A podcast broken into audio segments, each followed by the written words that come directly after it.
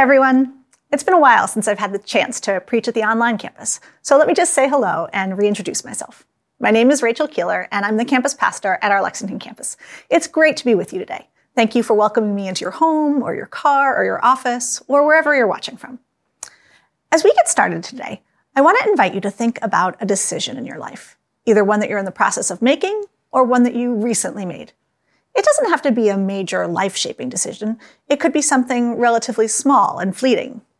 Your plans for the Super Bowl later today, what book to read or what show to watch next, whether it's time for a new hairstyle. Do you have a decision or two in mind? So now, let me ask you this. What kind of a decision maker are you? When faced with a decision, do you place a higher value on thoroughness or efficiency? Do you tend to make decisions slowly and deliberately, weighing all the options, considering all the factors, getting lots of advice? Are you sometimes paralyzed by indecision? Those of you who fall into this camp are probably still trying to decide which decision to think about. That's okay, you can just put that decision on hold for now. Or maybe you're more on the impulsive side. You don't want to be slowed down by too much reflection or distracted by other people's opinions. You just want to make a decision and get it over with. Maybe you're in the camp that says, you think long, you think wrong. Give you a coin to flip and you're good to go. Or rock, paper, scissors, best of three. I had to make a decision this week about Easter service times at the Lexington campus. That might not sound like that big a decision, but believe me, a lot of people had conflicting ideas about it, and I went back and forth and back and forth. I really wanted to just put some numbers in a hat and choose that way, but I couldn't bring myself to do it. It took me a long time to make that decision. Online campus, you are very fortunate that you can all go to Easter service at the exact same time or at all different times, and it will work fine either way. You guys have it made. Whatever kind of decision maker you are, I want to invite you to just keep that in mind as we go today, and we'll circle back to it later. By the time we're done today, you're going to have an opportunity to make a decision that really matters. All through this winter teaching series, we've been talking about the new thing that God is doing in and through Jesus, particularly focusing on Jesus' announcement of the kingdom of God. And as we come to the end of the series today, two things that have been more or less implicit the whole time will come to the surface. First, each week of the series, we've talked about when God does something new. But one important truth has mostly been implicit up to now, that God is always doing something new. And second, we've been focused on the beginning of things. But at some point in every beginning, the beginning comes to an end, the new thing is now launched, and everyone around that new thing faces a decision. Will we join that new thing? Will we buy into it or adopt it or get involved with it or not? So as we come to this last week, let's review where we've been and where we are now. We started in week one with the opening words of Jesus' ministry. The time has come, he said. The kingdom of God has come near. Repent and believe the good news. And we learned that when God does a new thing, he always prepares the way by pointing us to Jesus. Whatever new thing God wants to do in your life this year, he's been preparing you for it all your life. In week two, we focused on Jesus' baptism, rediscovering that in Jesus' life and ministry, something new and climactic was happening, and still is, and that participation in that new thing requires repentance. Week three was all about Jesus' message. When Jesus teaches, big things happen. And so when God does something new in our lives or in the church or in the world, it's always grounded in the compelling, disturbing, life-changing message of Jesus, which we're invited both to believe and to share. 2 weeks ago, we learned that when God does something new, it always upsets the status quo in our personal lives as well as in the church. And since God is always doing something new, we should probably always be ready for our status quo to get upset. And then last week, Pastor Tim showed us that when God does something new, it involves healing in seen and unseen ways. So once again today, we'll be in the early chapters of Mark. And as we learned earlier in the series, while chapter 1 showcases Jesus' growing popularity, in chapter 2, the menacing face of opposition starts to emerge. Our passage for today comes right in the middle of that rising tension. If you want to take out your Bible or open your Bible app, we'll be in Mark 2, 13-17, the call of Levi.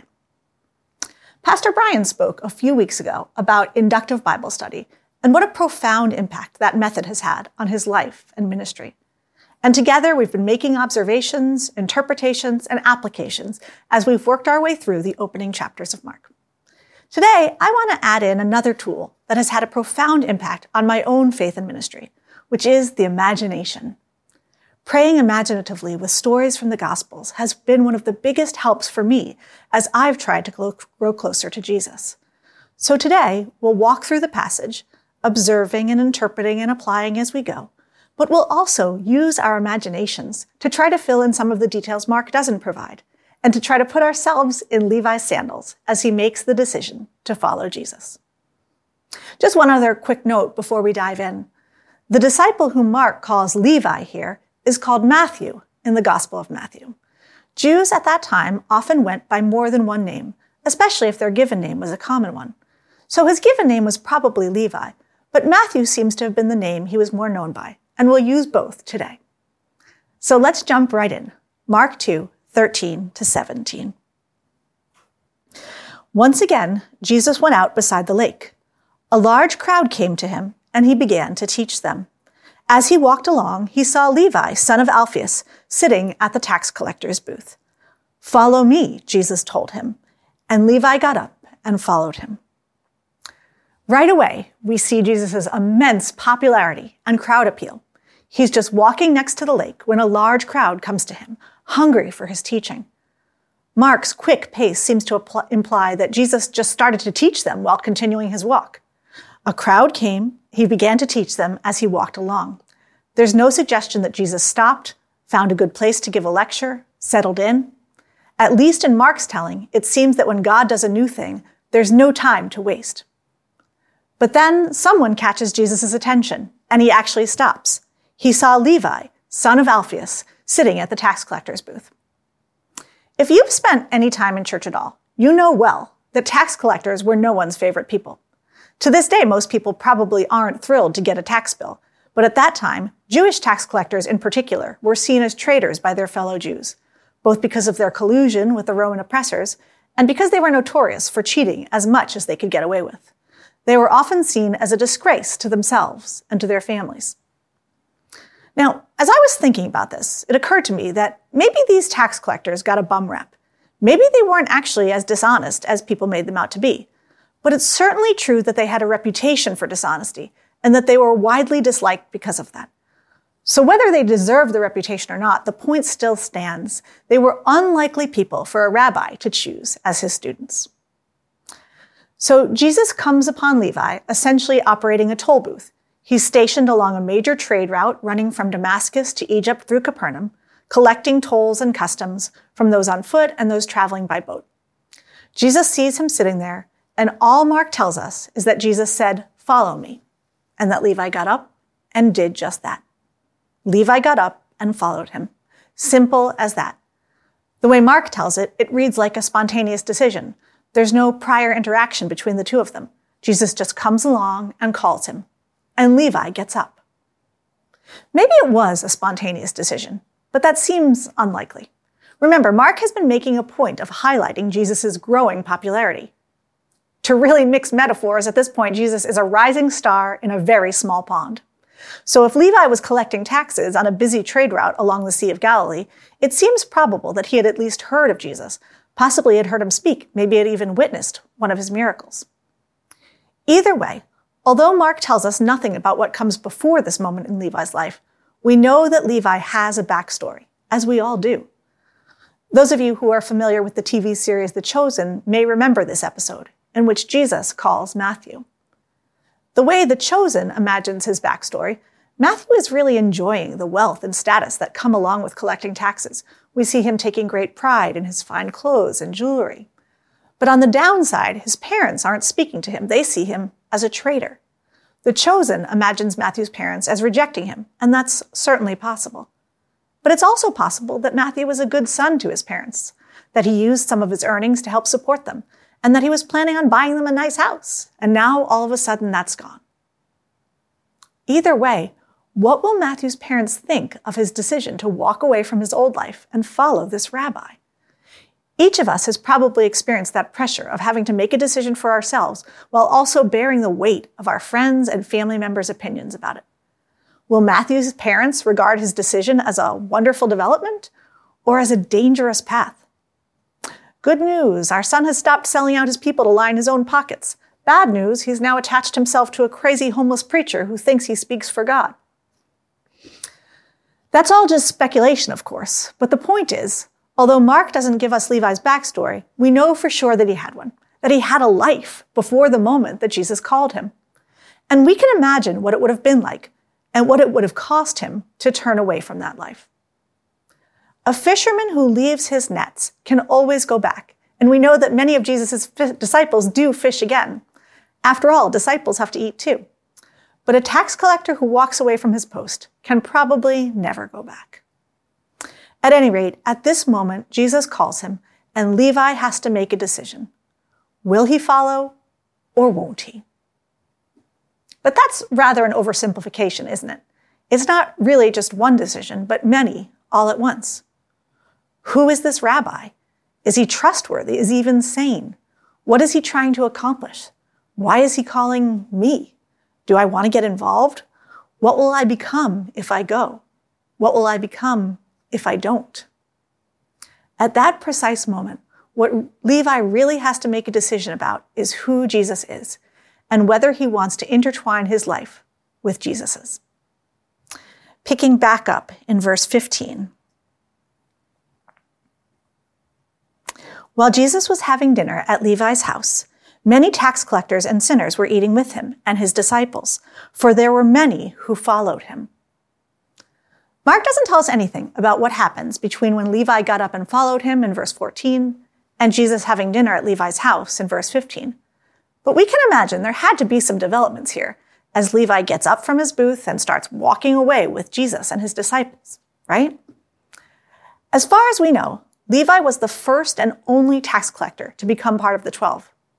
How would the other disciples respond to him? Would they be welcoming or suspicious, encouraging or hostile? As Mark tells it, immediately after calling Levi, Jesus throws a dinner party at Levi's house, which seems to have been one of Jesus' favorite moves. Hey, come follow me, and the first place we're going is your house. What's for dinner?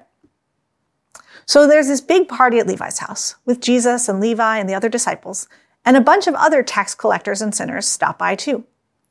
From the way that Mark describes it, it sounds like everywhere that Jesus went, tax collectors and sinners just showed up around him. They were that attracted to him. Which kind of makes me wonder, if people who society rejected back then were so attracted to Jesus that they just showed up wherever he went, is that also true today? Are people who society rejects now attracted to Jesus' followers now? Do we make today's tax collectors and sinners feel the way Jesus made tax collectors and sinners in his day feel? Anyway, as the party continues inside Levi's house, some religious leaders come along and get wind of what's going on inside, and they demand to know what's going on. When the teachers of the law, who were Pharisees, saw him eating with the sinners and tax collectors, they asked his disciples, "Why does he eat with tax collectors and sinners?" Though the question is put to his disciples, Jesus takes this one himself. He seems to have thought it was an important question with an important answer. On hearing this, Jesus said to them, "It is not the healthy who need a doctor, but the sick. I have not come to call the righteous, but sinners." It's not the behavior of Jesus' dinner companions that these observers should be focused on. It's Jesus' identity. For those who understand that Jesus is Israel's Redeemer, who has come to save anyone in need of saving, his choice to befriend a band of social pariahs makes perfect sense. But for those who don't understand this identity, or who don't or won't or can't believe it, Jesus' choice of company is appalling. It's not only Levi who has to make a decision about who Jesus is, but everyone who comes into contact with him.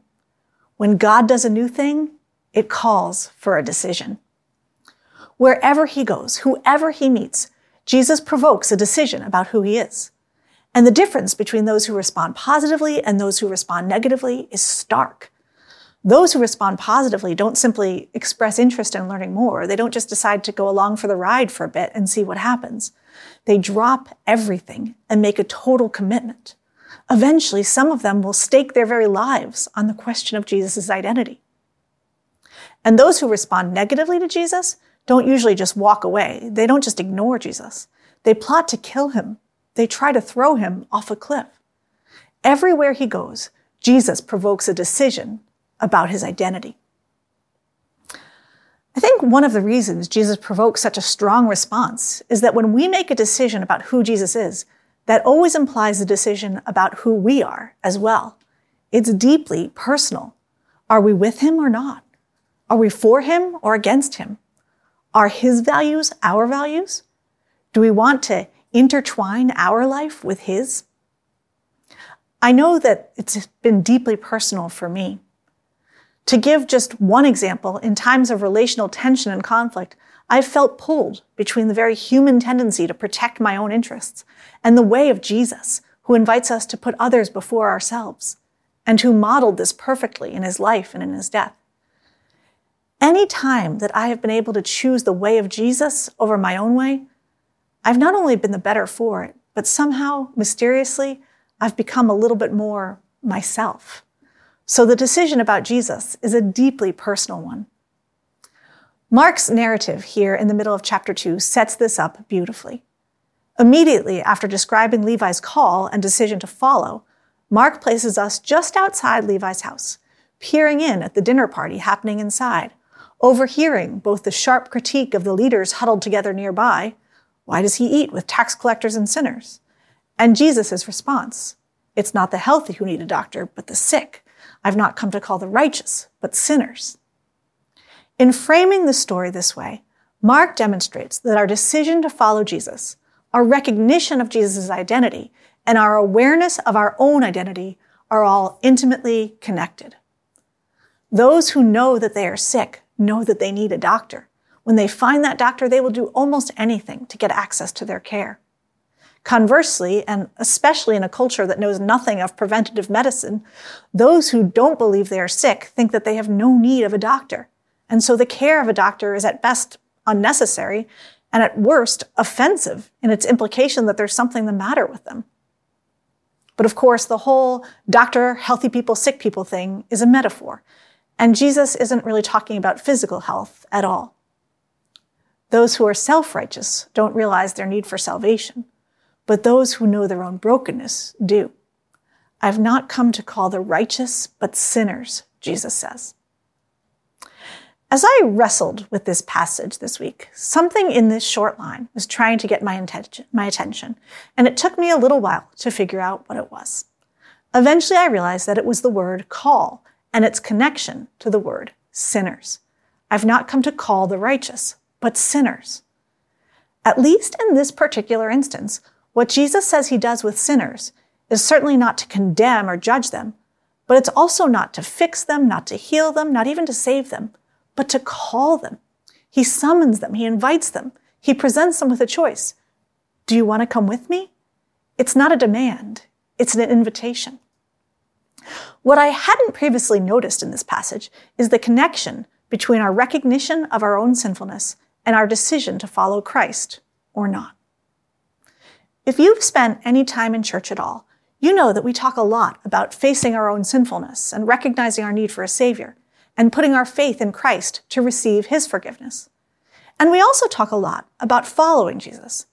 But I don't think we often connect those two things, our need for a Savior and that Savior's invitation to follow him. Two connections come into view as we spend time with this passage from Mark. First, Jesus is inviting us to become agents of our own healing and in the healing of others. He doesn't want us to just passively receive. He wants us to actively follow him, to join him in his work, to be partners in his mission. And second, the decision to follow Jesus will surely cost us something. And so we will only say yes if we know that the reward is so much greater than the cost. Only when we know ourselves to be sinners in need of a Savior will we be willing to drop everything to follow that Savior. It's like the parable that Jesus tells about the hidden treasure. The kingdom of heaven is like a treasure that a man discovered hidden in a field. In his excitement, he hid it again and sold everything he owned to get enough money to buy the field. If you're desperate for a savior, no sacrifice will be too great to be with him. So what about for us? Are we looking for a savior? Do we see ourselves among those whom Jesus calls? Some of us may have decided long ago to put our faith in Jesus and receive his forgiveness.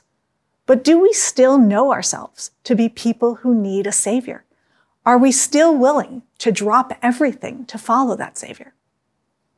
And some of us may be making that decision for the first time. Maybe you've come to realize your need for a savior. Maybe you found one in Jesus and you're ready to put your faith in him and receive his forgiveness. If that's you, if you're ready to make a decision to follow Jesus, please reach out to me or, of course, to Pastor Brian or Pastor John. We'd love to pray with you and for you as you take that step. Well, let's circle back to our friend Levi one last time and look at the long-term consequences of his decision to follow Jesus. We know that the story of his decision doesn't end at that moment. That decision is just the beginning. Its impact will continue to unfold in unexpected ways. That's the nature of decisions. No matter how carefully made, there are always unforeseen consequences, both positive and negative. As we think about the group of people gathered for dinner that night in Levi/Matthew's house, on the first night of his new life as a disciple of Jesus, we can imagine how that decision would begin to unfold. He had just walked away from his tax collector's booth to join Jesus and his followers, a radical decision, but he continues to be surrounded by tax collectors. Hardly a clean break. So would he continue to hang out with friends and associates from his tax collecting days? We can imagine the other disciples maybe urging him to drop those ties, and Jesus may be encouraging him to keep them. And what skills from Matthew's former trade might prove useful in his new life as Jesus' disciple? Maybe keeping track of taxes had taught him to pay careful attention to details and the importance of keeping records. Maybe Matthew, the former tax collector, would decide to keep a careful account of everything that Jesus said and did, and write it all down for safekeeping. And what about his lifestyle? Would he miss the safety of a steady income, the comfort of having more than enough? Would he ever be tempted to try to get that back somehow? He may have made a decision, but he will still have to be in constant discernment. What from his old life will he take with him, and what will he have to leave behind? And that's true for all of us as well. We may think that if we decided to follow Jesus long ago, that decision is behind us. But like any decision, its impact will continue to unfold in unexpected ways. We change, we grow, we learn new things. There are unexpected consequences. There are factors that we couldn't have known to weigh when we made the decision in the first place. The decision to follow Jesus is too important a decision to be made only once. There is always a decision to be made. There is always something old to leave behind, even for those who have been following Jesus all their lives. There is always something new to pick up. Following Jesus looks different at different points in our lives, so it's a decision to be made again and again. So what does it look like right now, today, for you to say yes to following Jesus? What from our old life will we take with us? And what will we need to leave behind? But also, maybe even more importantly, what brand new thing, what new skill or relationship or attitude or commitment will we need to pick up? If our God is doing a new thing, shouldn't we be doing something new too? That new thing isn't always or even often going to be a dramatic career change, leave your father in the boat with the hired men kind of moment. But it will almost always disrupt the status quo.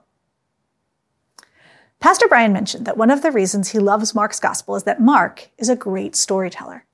Brian defined a story as any piece of writing that makes the reader ask, what's going to happen next? So what's going to happen next in the story of your call to discipleship? If nothing else, I hope that this series has inspired in you a curiosity about your own story, about the new thing God is doing in your life right now. Maybe you know what that is already.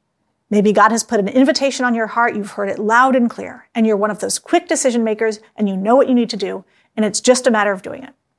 If that's you, you're excused from the rest of the sermon. You can just skip ahead to the end and rejoin us for prayer. But for the rest of us, for those of us who hear Jesus' invitation a little more quietly, or who take a little more time deciding what it means, let's take some time together now to discern, using what we've learned so far in the series, as well as guidance from our Connections Pathways. Remember our Connections Pathways? Be curious, grow with practice, find community, make an impact. In week 2 of the series, we focused on repentance, or to put it in less churchy language, the decision to turn around. Maybe for you this season, deciding to follow Jesus involves turning away from something and towards something else, creating space in your life for Jesus to draw you closer to himself and help you be more like him. Repentance is an ancient discipline and form of spiritual preparation. As a spiritual discipline, repentance can help us clear away the old self and make room for something new. It's why we observe Lent in preparation for Easter. So especially if you're not quite sure what saying yes to Jesus might look like for you right now, let me encourage you to lean into repentance and spiritual disciplines more gently, and our pathway of growing with practice. We have 7 practices for you to consider leaning into: prayer, scripture, meditation, which includes silence and reflection, searching or investigating and wrestling with faith, Sabbath, giving, and fasting. At our Journey Resource Library at grace.org/JRL, you'll find simple suggestions for incorporating each of these practices into your life, as well as books and podcasts and videos for exploring each one. Pick just one practice and lean into it this Lent. In week 3, we talked about believing and sharing the life-changing message of Jesus. If you feel like you don't share your faith because you don't know how to talk about your faith, then maybe finding community is your next step as a disciple. Maybe it's time to circle up, to form some new relationships, to gather with others, to explore the meaning of Jesus' life and death and resurrection together. This could be a Lent group just 4 weeks long, or the Alpha course after Easter. Or you could just take the plunge and join a life group or a men's or women's group. I promise they're not that scary. In week 4, we learned that if we want something new in our lives, we'll probably have to let go of something old, something familiar and comfortable. When God does a new thing, it always upsets the status quo. God's new thing might require us to consider adopting new postures, taking new approaches. It might mean letting go of old certainties, loosening the grip some of our old assumptions have on us. So if that message on change unsettled you, it might be that for you right now, saying yes to Jesus involves leaning into our pathway of being curious. It might mean asking God to show you an area of your belief or practice that needs to shift. Earlier, I posed the question of whether Jesus' followers today have the same attitude toward the tax collectors and sinners in our world as Jesus did.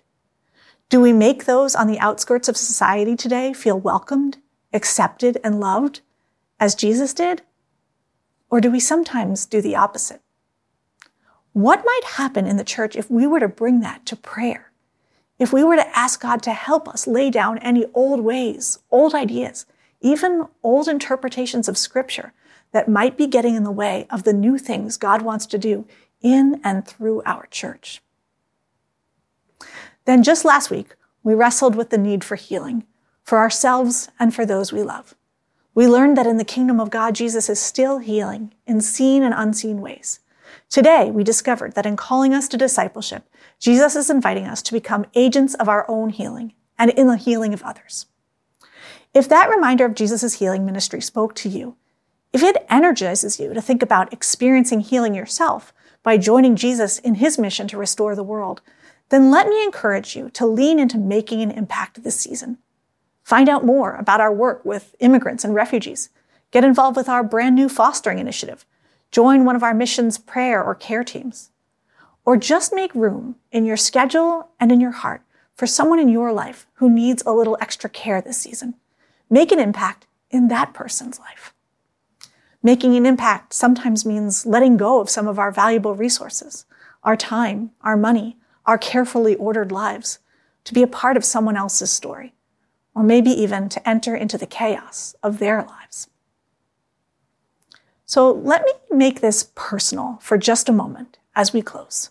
What's my next step as a follower of Jesus? I've been praying about this quite a bit.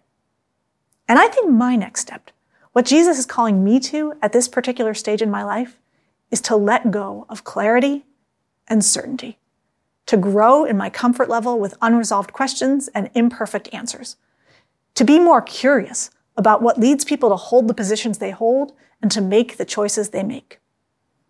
I love efficiency and order and clarity. I like clear plans, clear instructions, clear thinking. I like to know exactly what my day will look like. I like to make nice, neat lists and to check them off. And clarity can be a good thing, and it often is. But it is sin in my life when my desire for efficiency and order is stronger than my willingness to be interrupted by a human need. And I've always been a very black and white thinker, with firm ideas about right and wrong, justice and injustice, fairness and unfairness. And there's certainly some good in that. It makes me a passionate defender of the weak and the vulnerable. But there's also a shadow side to it. It can make me strident and inflexible and judgmental. It can get in the way of relationships with people I'm called to love and shepherd. So for me, I think that saying yes to Jesus right now means letting go of clarity and order and certainty and embracing the mystery and mess we all are. There's an ancient saying in the church: to stand still on the road of God is to move backward. Followers of Jesus are always on the move. So what's your next step? Let's take some time together now to pray about that.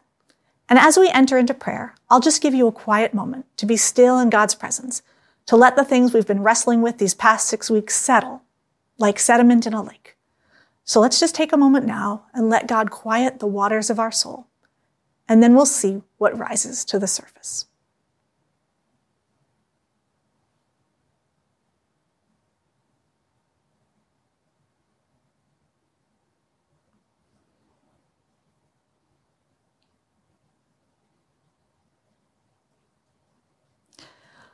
Lord our God, loving Father, Jesus Christ, Holy Spirit, we thank you that you are always doing something new in our lives and in the world. Lord Jesus, we thank you for the invitation to follow you, to join you in your mission of healing and restoration. Lord, free us from whatever is holding us back from a wholehearted yes to you, whether it's fear or doubt or complacency or pride, insecurity or uncertainty about where you're leading us. Send us your Spirit to light the path forward. Show us what it means to decide to follow you here and now, at this particular stage in our lives. Show us what you're inviting us to lay down and what you're inviting us to pick up. Give us the courage to take whatever step you're calling us to, and may we experience the joy and peace of your kingdom as we walk together. In Jesus' name, amen.